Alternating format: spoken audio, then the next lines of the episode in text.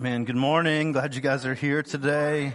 I'm so excited about this word. If you have your Bible with you, you can flip open to uh, 2 Timothy. We're going to be in chapter 4. I'm going to lay this over here because I'm ADD and that's going to bug me the whole time. So just, it's red and white and gets my attention. I don't want to look at that. um, but man, good morning. So glad to be here. Um, so glad to continue this um, this series that we've been in the past few weeks called Focus. Um, I've really enjoyed this, and, and, to be honest, I really needed this. I think um, if you've been around, you know the story, and I'm just going to rehash it one more time. And if not, then hey, good day to be here, right? But um, this is kind of a piggyback series off of our first series of the year, which was um, "Come Back" or "You Can Come Back" was the idea and uh, that come out of kind of like last year 2019 for some of us was kind of a rough year um, spiritually. I know for uh, me and some others of you that i had that conversation with we just didn't really have a year that was like marked by man i just feel really close to god this year. And um, as i was praying going into the new year, it was like, um, God, what would you want to say? And, and what he wanted to say was, um, you can come back, that we can all come back, that we don't have to be far away, that there's nothing keeping us there, that Jesus stepped down um,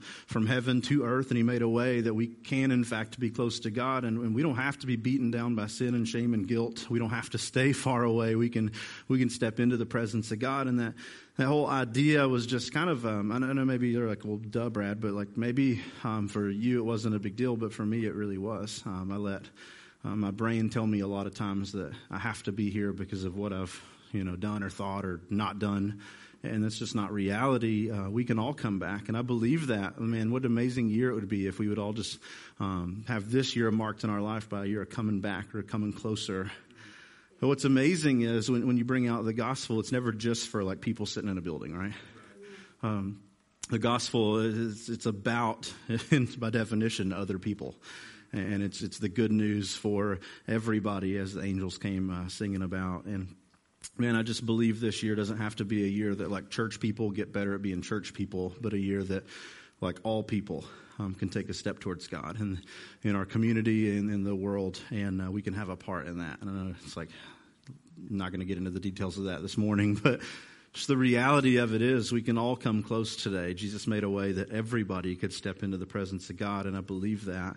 Uh, but for us sitting in the room today, what we don't want to do is get back in that tide, back in that cycle of close and far and close and far. And if you've been around for very long, you kind of probably know what I'm talking about. So I was praying, God, where do you where do you go from here? Like, okay, we can come back. We want to stay there. and it was this idea that we need to to focus.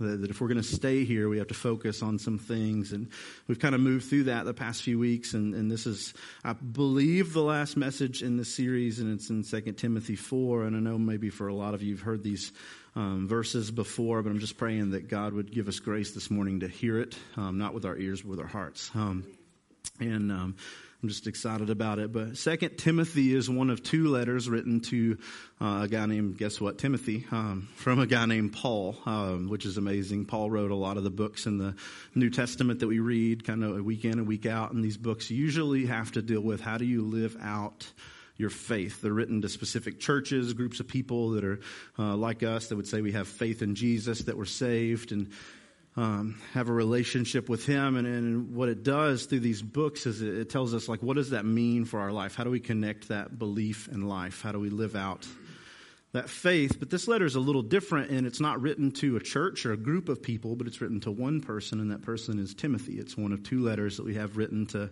um, Timothy by Paul. And maybe you don't know much about Timothy, but Timothy was um, kind of Paul's um, um, companion. He, he, was a guy that Paul uh, was responsible for discipling a lot of. He, he was somebody that Paul um, calls a son in the faith. He, he, was someone that Paul, I believe, had a, a relationship with. He was he was really good friends with this guy. That they that they loved each other and they were together and they did ministry together and life together. And, um, and, and this letter is written to him kind of at the end of Paul's life. Actually, this is the last letter that Paul uh, wrote before he died it's amazing because it brings like a weight, right? Like if you're going to write a letter to someone and you know it's the last thing you're ever going to say to this person, probably like you're not going to spend a whole lot of time talking about stuff that doesn't really matter and reminiscing. Like I'm, I'm going to put the important stuff in, in this letter. And that's what we see Paul do. He's not, he's not just, hey, Timothy, it was really cool doing some ministry with you, brother. Hope to see you in heaven, Paul. Right? Like it's like, um, this is, this is an important thing that we're talking about this morning, and there's a weight to it because this is the last thing that Paul would ever write to, to Timothy, or really that we know of to anybody. And, and he, he writes in chapter 4 to Timothy, and he, he says, Before God and Christ Jesus, um, who is going to judge the living and the dead, and by his appearing in his kingdom, I solemnly charge you. He writes this charge.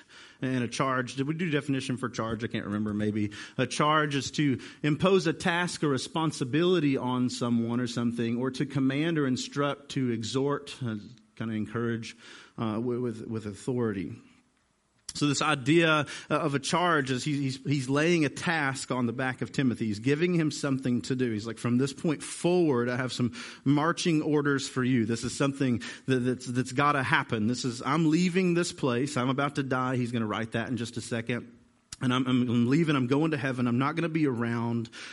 And I just want to, want to give you something before I leave this place. And this is that charge.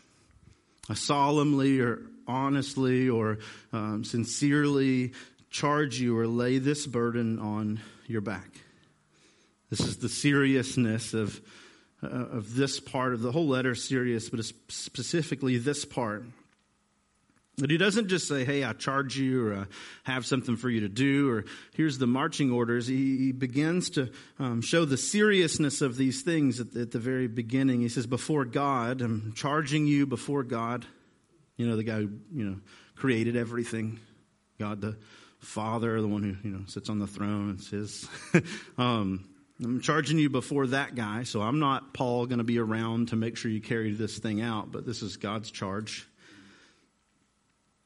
I charge you before God and, by the way, Christ Jesus, you know, Savior, died for us. We believe in Him for eternity, you know, that guy. Um, charge you before Him, laying this burden on your back before Him. I'm Paul, not going to be around, but you're not accountable to Paul. You're accountable to Christ here. See the weight that he continues to lay on it. He says, Who is going to, by the way, Christ, going to judge the living and the dead. He's your judge, whether you're here or you're in heaven. He's in charge. This is before him. And by his appearing, he just throws in, by the way, he's coming back, and his kingdom. It's his kingdom. He's in charge. He's the boss, right? The, this is the weight of this charge. It's not accountable to Paul or some preacher or some church or some ministry or something that I agreed to or some covenant or some contract. He says, hey, this is God's charge. God laid this on me and I'm turning it over to you. Can you imagine like Paul's about to die and, and he's been so invested in the kingdom of God. He's been writing letters to churches and starting churches and building churches and he's seen people come to know Christ and he's equipped people uh, to come in and, and to continue that work. And he spent so much time pouring into Timothy and he knows like this is the end. I'm about to die, but this work is more important than Paul. This work is more important than, than the churches that I started. This work is more important than one man, one person, one organization. This is an important work. And when I die, the work can't quit. So it's like, Timothy, man, I've poured into you and, and, and I'm, I'm giving this to you. It's a gift, but it's a heavy gift. Can you imagine, like, here's Paul who wrote like a lot of the New Testament and he comes up to you and he's like, I just want you to know I trust you so much that I'm going to quit doing this and I'm, I'm going to give it to you. That, that'd be kind of like blown away, right? Like, oh my gosh, I cannot believe that Paul is, is laying this on me. Like, megachurch plus, right? Like that, that's a big responsibility. And then on top of that, here's Paul going, but I want you to know it isn't about Paul and it isn't about Timothy this burden is, is bigger than just a few people. This mission, this task is greater than just something I've come up with in my heart. This is from heaven. And as we get here, maybe nobody else ever reads Second Timothy. I don't think Paul thought they were just going to collect all of his letters and shove them in a book and we were going to read them like a couple thousand years later. Probably not in the plan in his brain. But maybe he was thinking if nobody else ever reads this Timothy, it'd be really easy just to wad it up and throw it away on some days. Nobody's going to know, right? But I want you to know that it's I'm going to be gone, but God knows. And Jesus knows, and I'm just the conduit today that's given you the mission that they've given you. I'm just calling you out into what they called you into. And he says, This is the weight of the task. This is the charge. These are the marching orders. This is what he says. And then we look at that and we're like, okay, now, right? Like if you didn't read ahead, you probably already read ahead. Maybe you already read ahead. But if we didn't look at that, like what would we put in that place? Like what's the important thing that he's going to give him? That we would fill it in with all the things that like we think are important, right? Like Timothy, make sure you don't skip church. You got to go every week, man. You got to go every week. You got to be there every week. Make sure you go every week. And he's like, that's not there. Did you read that? That's not there. Make sure, Timothy, you only listen to K-LOVE. Like that's the thing you got to listen to. Don't listen to anything else. Like it's just, it's about, you know, the 50 day challenge or whatever they do. I don't remember what it is. Uh, yeah, 30 day. Yeah, I picked a number. It was close, right? Only 20 off. But it's not about some challenge about what music you listen to. It's not about how you dress. It's not about how you act even. There's no thing about like a be moral in there. Only wear those top shoes. Make sure that you only have a hair this length. Like, none of that. It's like this is the thing that God is most concerned with in your life.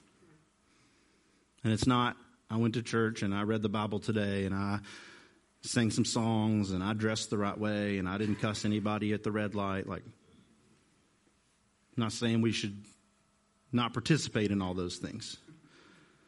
I'm just saying it's probably down here on the list, and the thing that God's most concerned with is about to be the thing that He lists.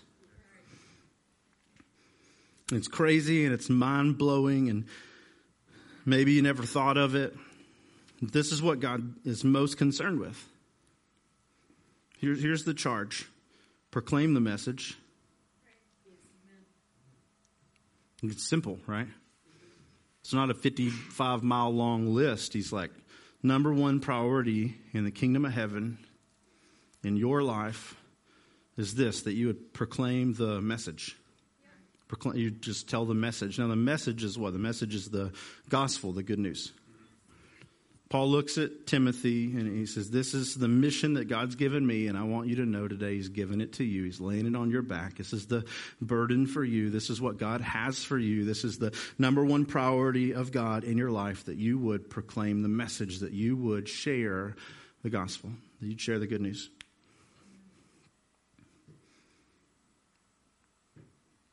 Right? Paul's last words to Timothy, just so we don't think we're out of this because it's a letter to Timothy, echo Jesus' last words to the disciples. Go make disciples. Jesus adds, baptize them. Paul didn't throw that in. He didn't want to get us too confused with the details. And teaching them. But like that's the same, right? Proclaim the message. That, that's, that's the burden. That's the task. That's the thing in, in God's economy that he says is most important. And he lays this on the back of Timothy, just like Jesus, by the way, laid it on the back of his disciples. The last little line there was teaching them everything I've commanded you. And the last command was what? To go make disciples. So you're caught in that loop. I just want you to know today.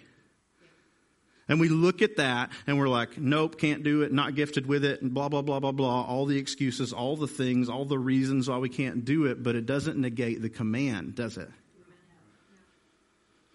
Now, here's what's crazy. If this is the last thing he says to Timothy before he goes and he dies, and it's the last thing Jesus says to the disciples before he like goes back into heaven, it's probably an important thing for like all the people that believe in Jesus, right?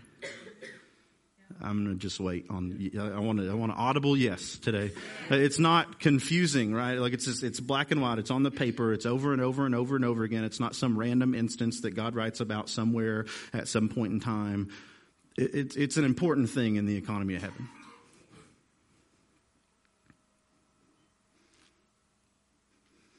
Now, this is where I, I want to make the comment, but it's the least important thing that I've seen at the church. That's where I want to throw in it's the least important thing to most people that follow Jesus. I don't know that that's true. I think in our hearts we know people need to know Jesus.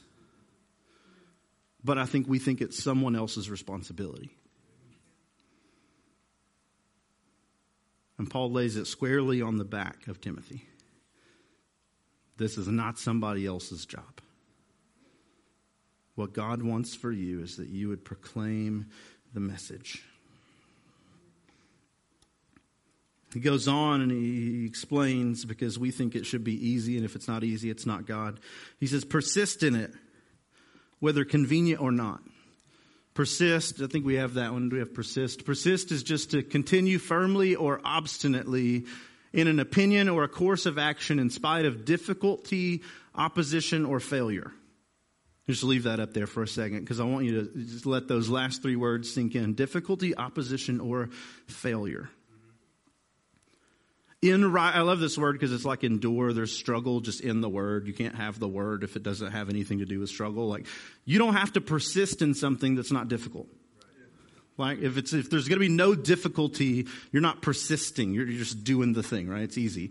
If there's no opposition, you don't have to pers- persist in it. If there's no failure, you don't have to persist in it. So what he's saying to Timothy is, "Hey, uh, I want you to know it's going to be hard." Share the gospel. It's not going to be fun all the time. It's going to be hard. There's going to be some struggle in that. Share the gospel. People are going to oppose you. Now, Paul's writing this, by the way, it, because, not because he's about to die of natural causes in his sleep, but he's about to be killed. He knows about opposition to the gospel. And he's writing, Hey, Timothy, I know you're about to hear a horrible story about how I died, and that's going to maybe shake your world on the whole share the gospel thing. Do it anyway. Maybe the same thing will happen to you. Maybe they're going to throw you in jail. Maybe they're going to stone you. Maybe they're going to hang you upside down. Maybe, maybe they're going to burn you to death. I don't, I don't really know how it's going to work out for you, but at times it's not going to work out for you. And they may even kill you.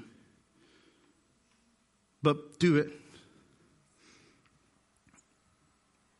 And sometimes you're going to fail.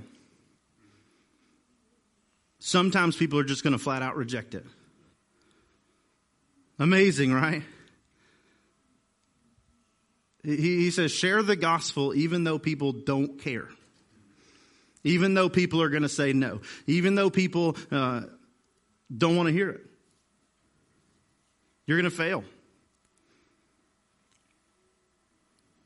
Isn't that crazy? Isn't that crazy thought?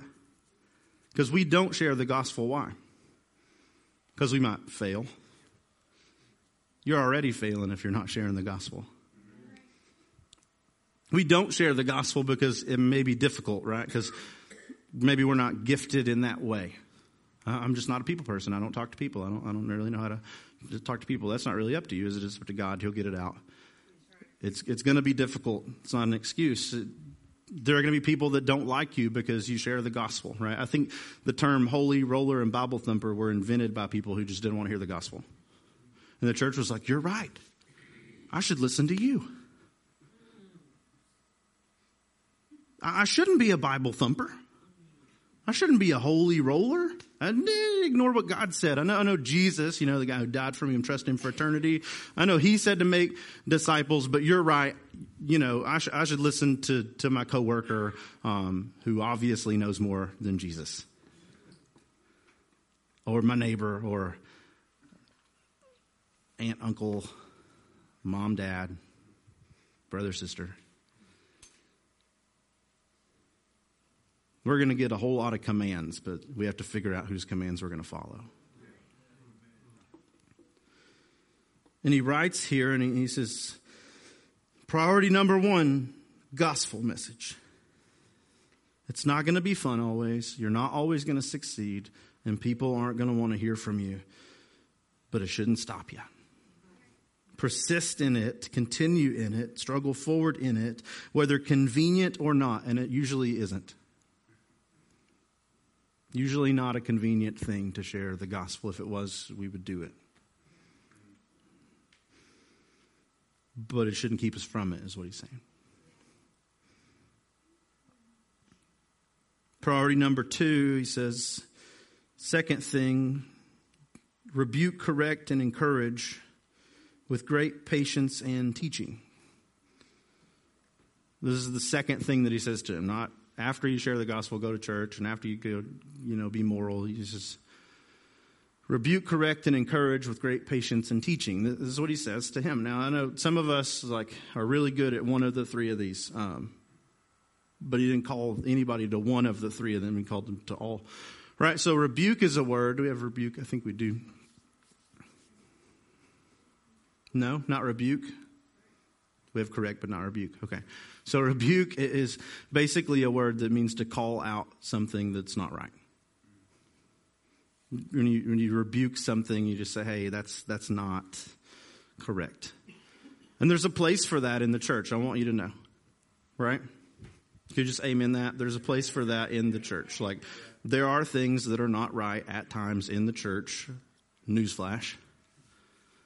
There, there's things that people do, things people say, things people, ways people act. There, there's those things in the church. And, and God puts a place in His Word where, where, at least Timothy, right? But there's other verses,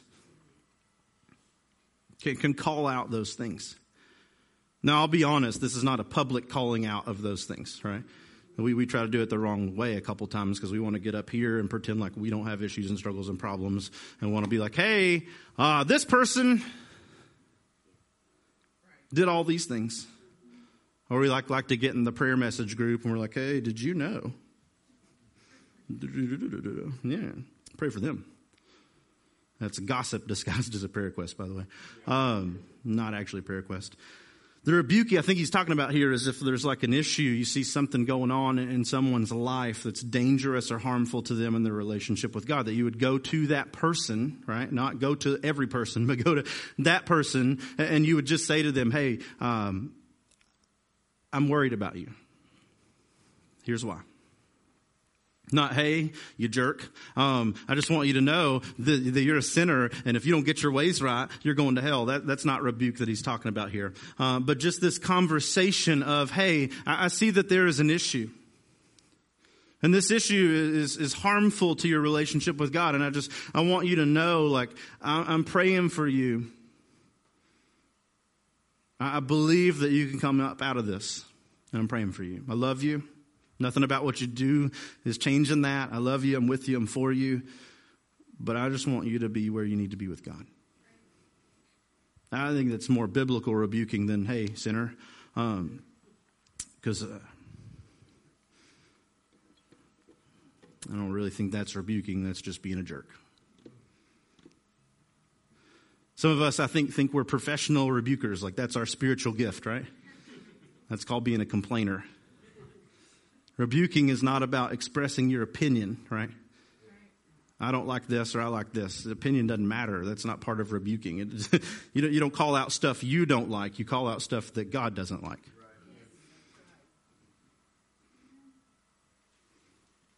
But I love that he ties these three things together. It's not a buffet. You don't get to either rebuke or correct or encourage. It's all three. It's a process.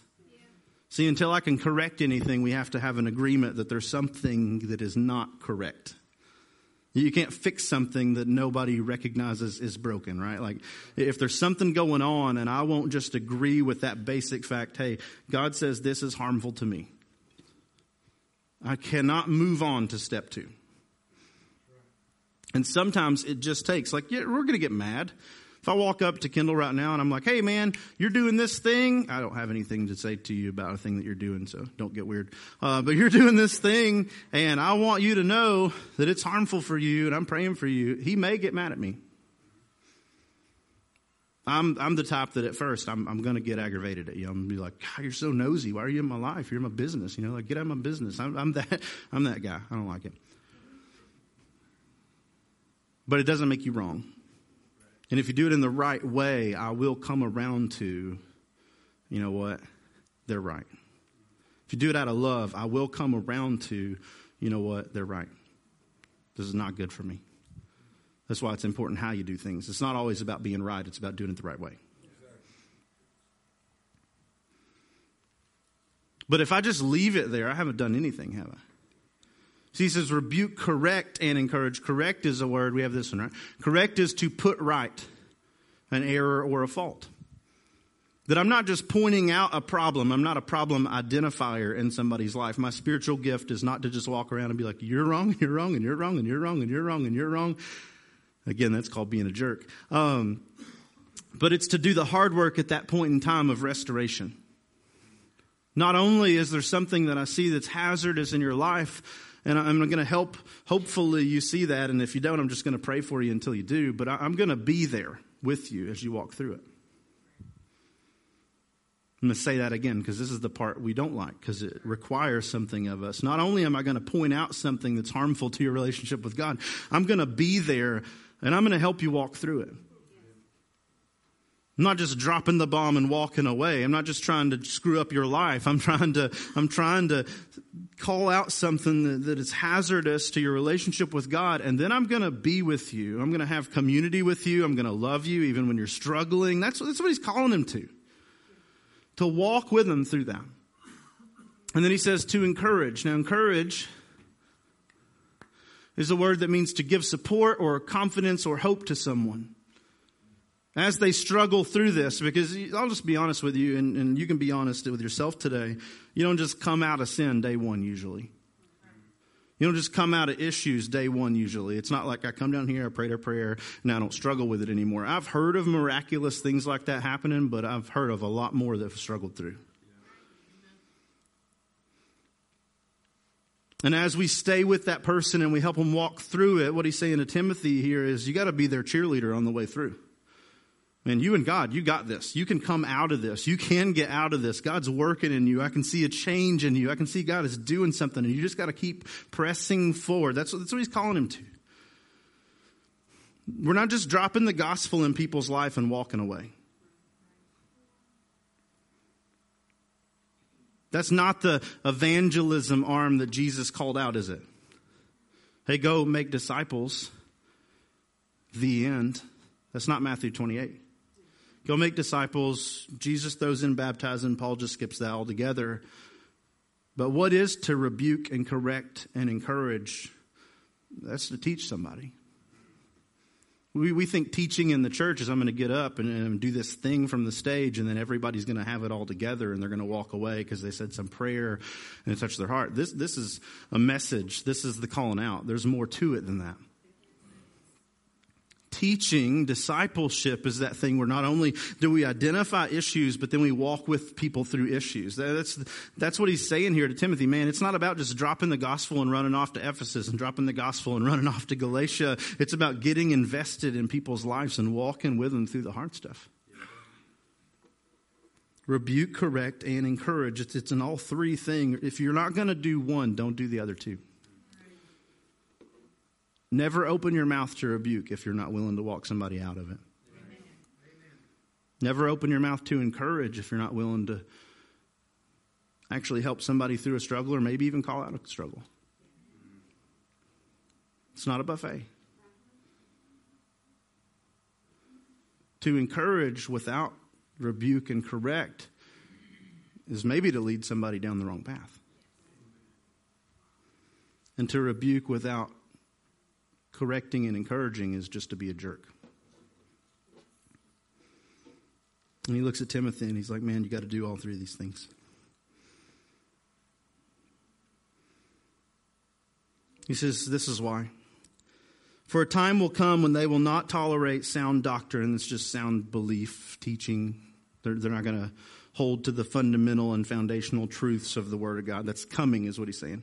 Now, I don't know at this point in time if he's so much writing to Timothy or he's writing to us today. He's looking into the future, and maybe this is a thing that was true in Timothy's time. I see a lot of things that I see in the church today that are very true about Pharisees and Sadducees in, in the Old Test or in the New Testament and even the Old Testament. So I don't know if he's speaking directly to Timothy or maybe he's speaking to us today and he's saying, hey, there's going to be a time when people don't want to hear foundational truth, fundamental belief. That's, that's going to be a thing. And I'll just say today, truth, like the, the culture is at war with what truth even is today. Like if there is a moment that this scripture is true, it's today. And what's amazing is it's true today in the church. Like we want to be like, ah, God didn't really mean that. I don't want to rip my Bible, but I thought about it. We don't really mean that.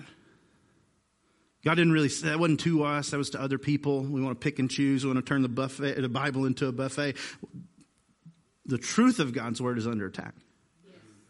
We, we want to hold to parts of it that we like and leave out parts that we don't. Like, if this verse was ever true, I can vouch for it today. It may have been true 2,000 years ago, but it is true right now in this moment.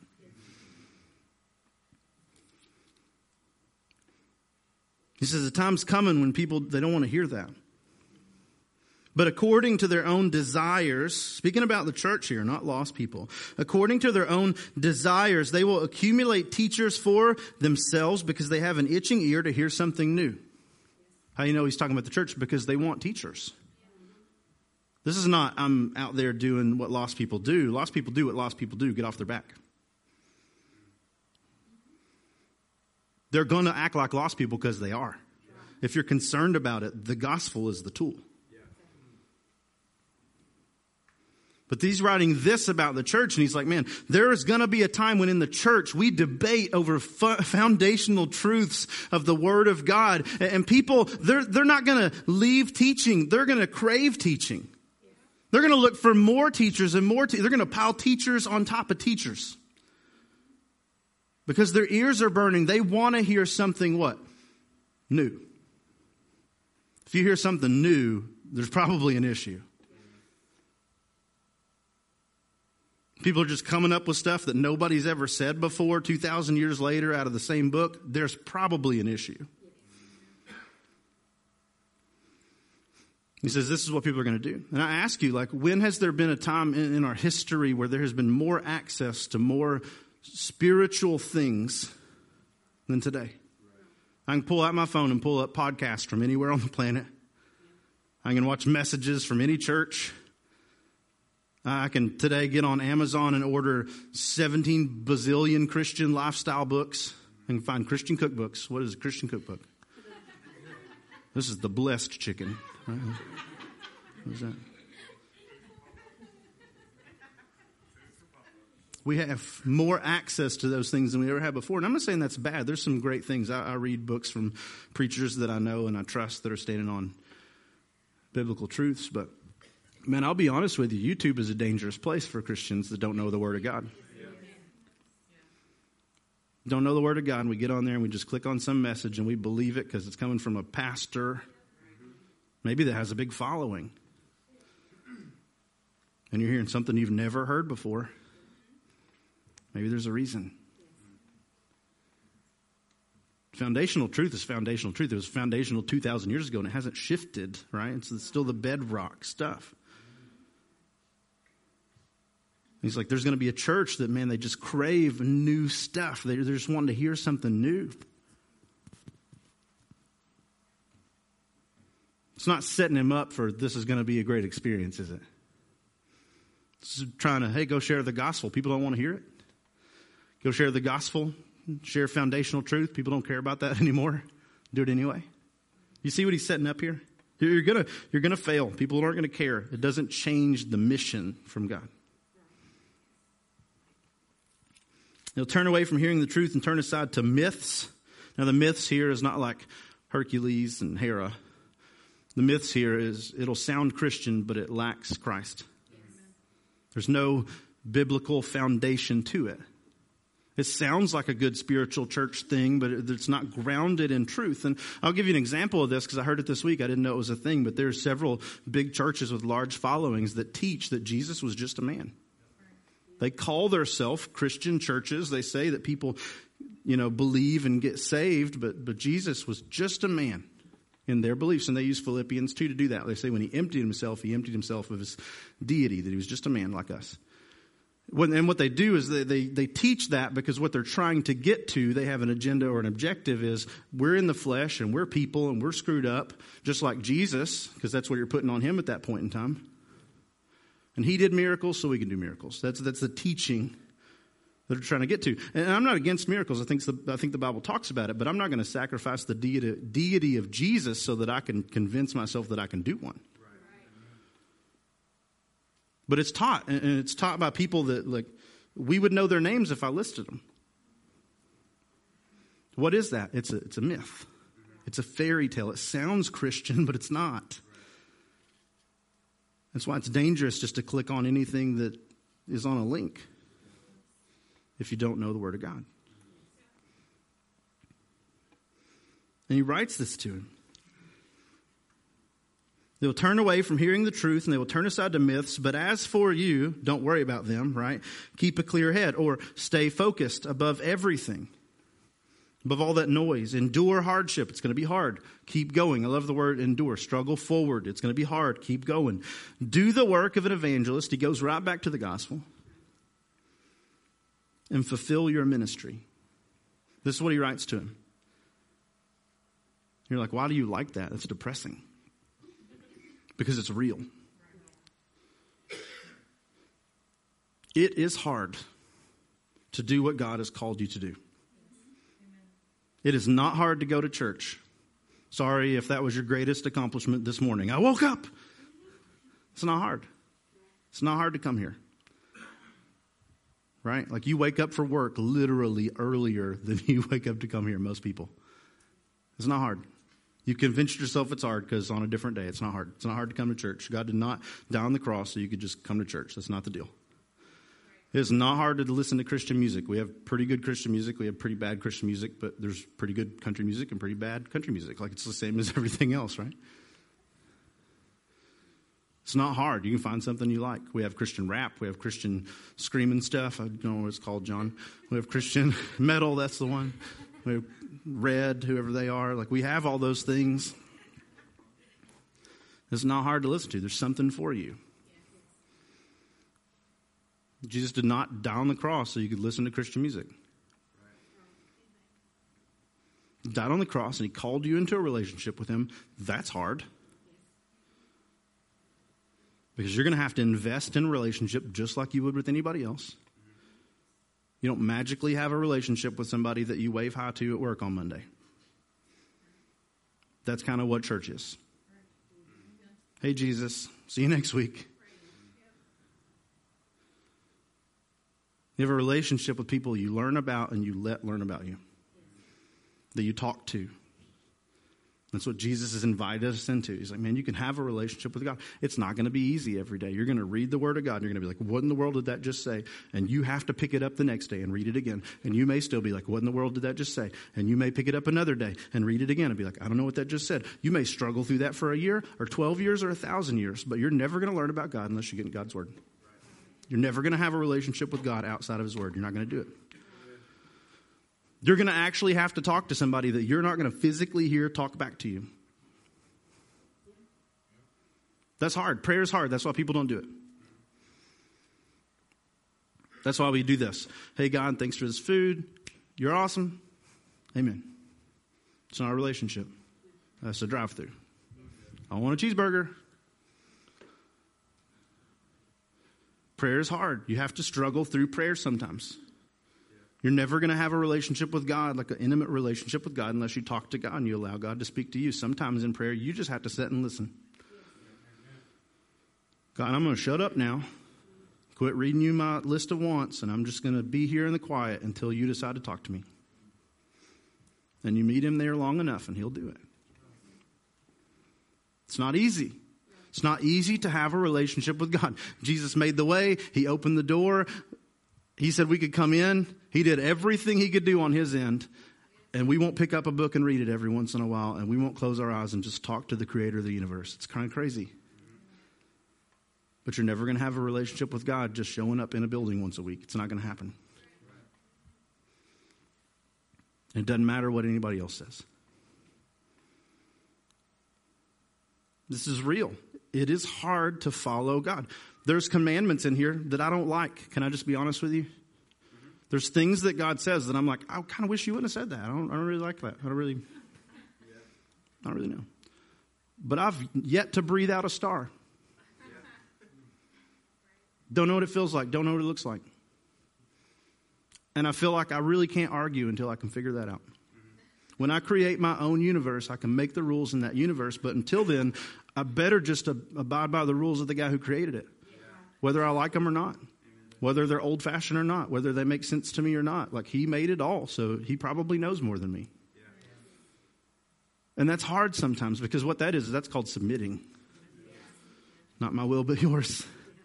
I, it, it, it, even in that, it admits that there's like we have a different will than he has, right? I don't really want what you want, but that's a me problem, not a you problem. It's hard. I don't, I don't like the fact, I'm not comfortable with go evangelize. I don't even know what that looks like, never seen it. Actually, every time we see evangelism, I think it's pretty much done wrong. Because it's usually some guy on a stage who has no relationship with anybody off the stage.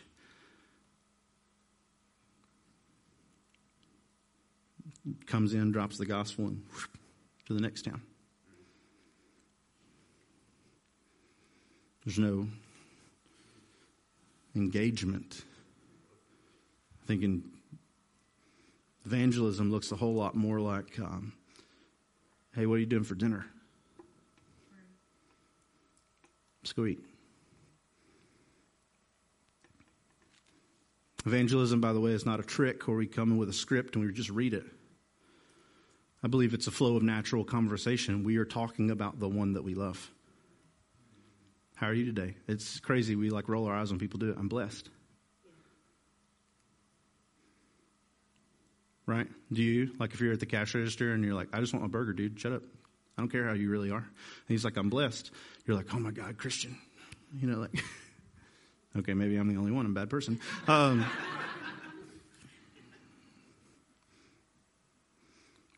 But maybe that's the beginning to, okay, why? Why are you blessed? You say that every single stinking time, and it's annoying the heck out of me. Why are you blessed? Oh, let me tell you why I'm blessed.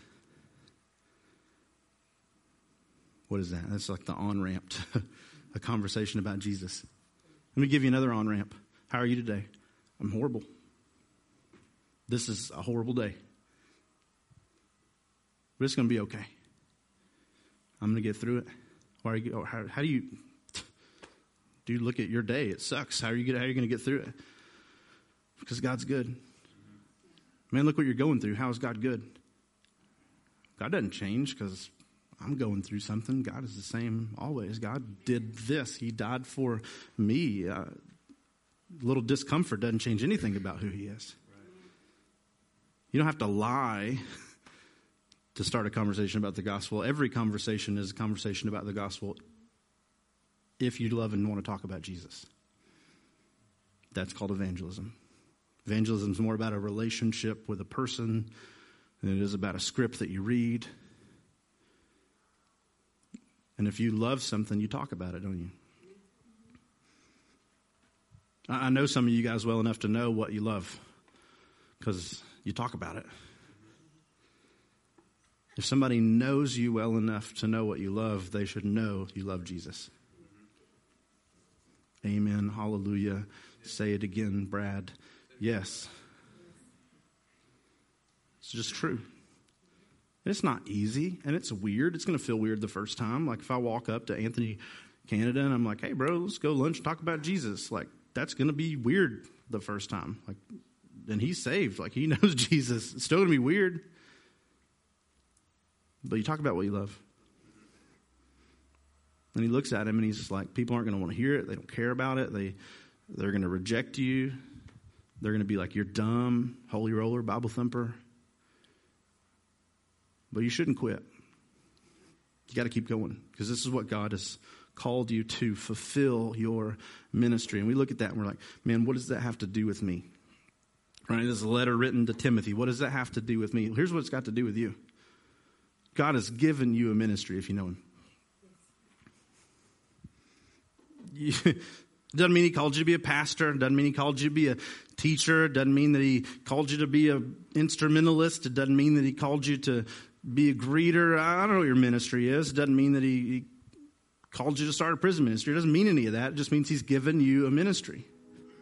He's called all of us into a ministry. That's just the reality of this thing. When God saves you, He doesn't save you to sit in a chair and come to church and just wonder if this is it forever. Ephesians 2 writes it this way. We were dead in our sins and trespasses, but God made us alive through Christ Jesus the Messiah, and He saved us for these good works, which He prepared ahead of time. And I don't know everything that looks like for you, but I know at least a part of it, a piece of it today, is to share the gospel. Doesn't matter if you're comfortable with it. It doesn't matter what you know about it. It doesn't, doesn't really matter. You know enough today, if you know Jesus, to get somebody to Jesus because you've been there. But what if they ask me questions about how he created the universe? It's simple. Man, I have no idea, but I know how he saved me. What if they ask you questions about the Trinity? I don't know how to explain the Trinity. Man, I got no idea, but I'm going to figure out when I get to heaven because he saved me. The only thing you got to be certain about to get somebody to Jesus today is that you've been to Jesus. The only thing you got to know for sure today to get somebody to Jesus is like, I know where Jesus is because he has saved me. See, nobody can take that away from you, right? I don't believe that. Well, now I'm a jerk. You look at me and you say, I know Jesus, I'm certain about it, and somebody hits you back with, I don't believe that, I think you're a liar. Well, let them leave the conversation a jerk if that's how it wants to go. But they can't take that away from you.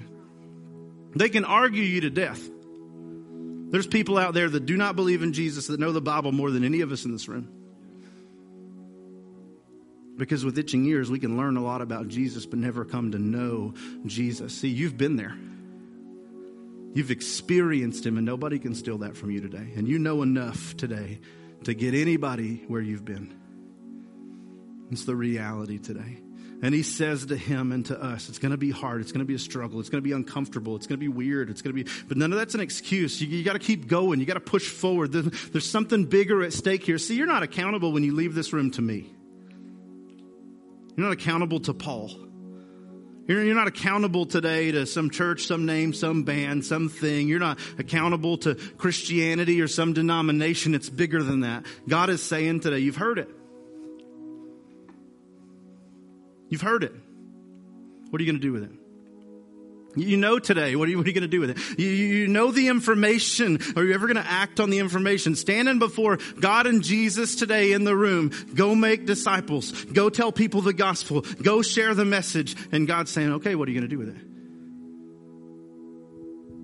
I don't have to like it. I don't have to agree with it. I don't have to love the idea. I don't have to be specifically gifted for it. I just have to say, God, you created everything. And it may be weird, but I'm not going to argue with you. He writes this after that to Timothy, and I, I love the perspective, so I'm just going to read it really quick. He says in six, I'm, I'm already being poured out as a drink offering. My life's over, man.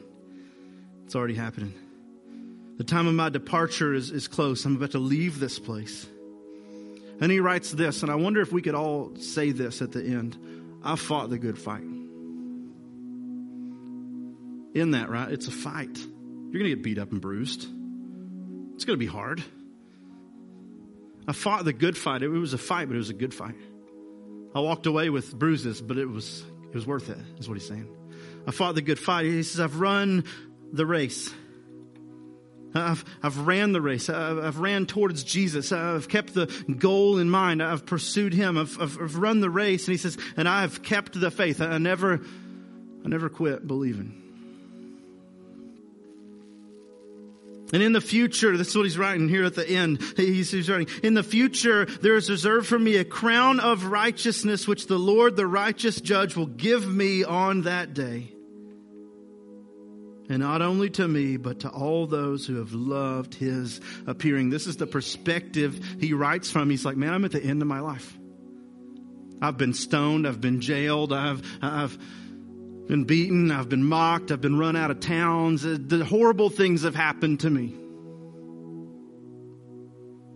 But standing here, at the end, I can say, I am ready to go. I'm not looking back over my life and thinking, I wish I would have done this and I wish I would have done that and I wish I would have got here and I wish I would have. He's like, I'm not thinking about, I wish I would have retired better or went on this vacation one more time. He's not thinking about all these regrets that he has. He's like, man, I have done what God has called me to do. I have fought the fight. I've put up my fists and I've took the blows and I've given the blows. I've went through the thing and I've got the bruises. I've run the race and I'm worn out and I'm now at the finish line but I want you to know it's over, Timothy, and it was worth it, man.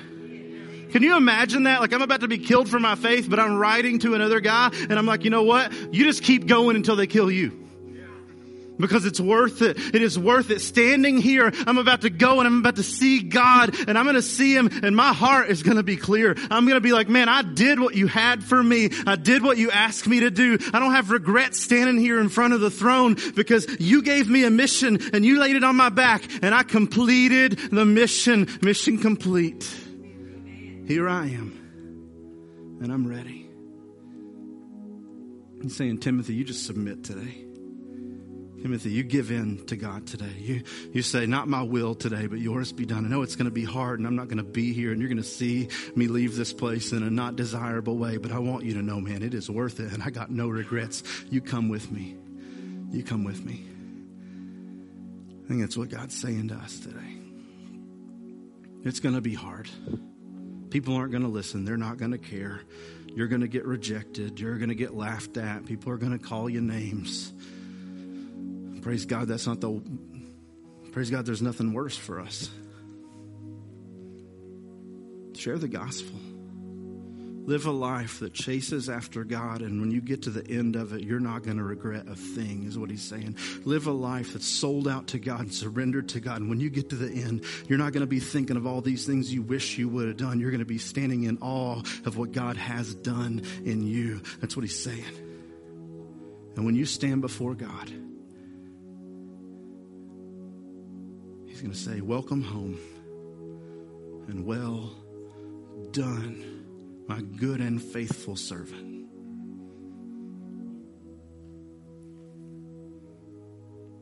And I just wonder today how many of us want to hear that when we leave this place. How many of us want to see our Savior say, Welcome home? And our Father say, Well done. Not nice try, not you missed it, but well done. Can I just say today, nobody wanders into that. Nobody stumbles into that. That's a decision that we make. He doesn't say, Well done. You went to church. He says, Well, good, well done, good and faithful servant. The only way there is to lock our eyes on that and run when it hurts, run when it's hard, run when it doesn't make sense. And that starts with surrender.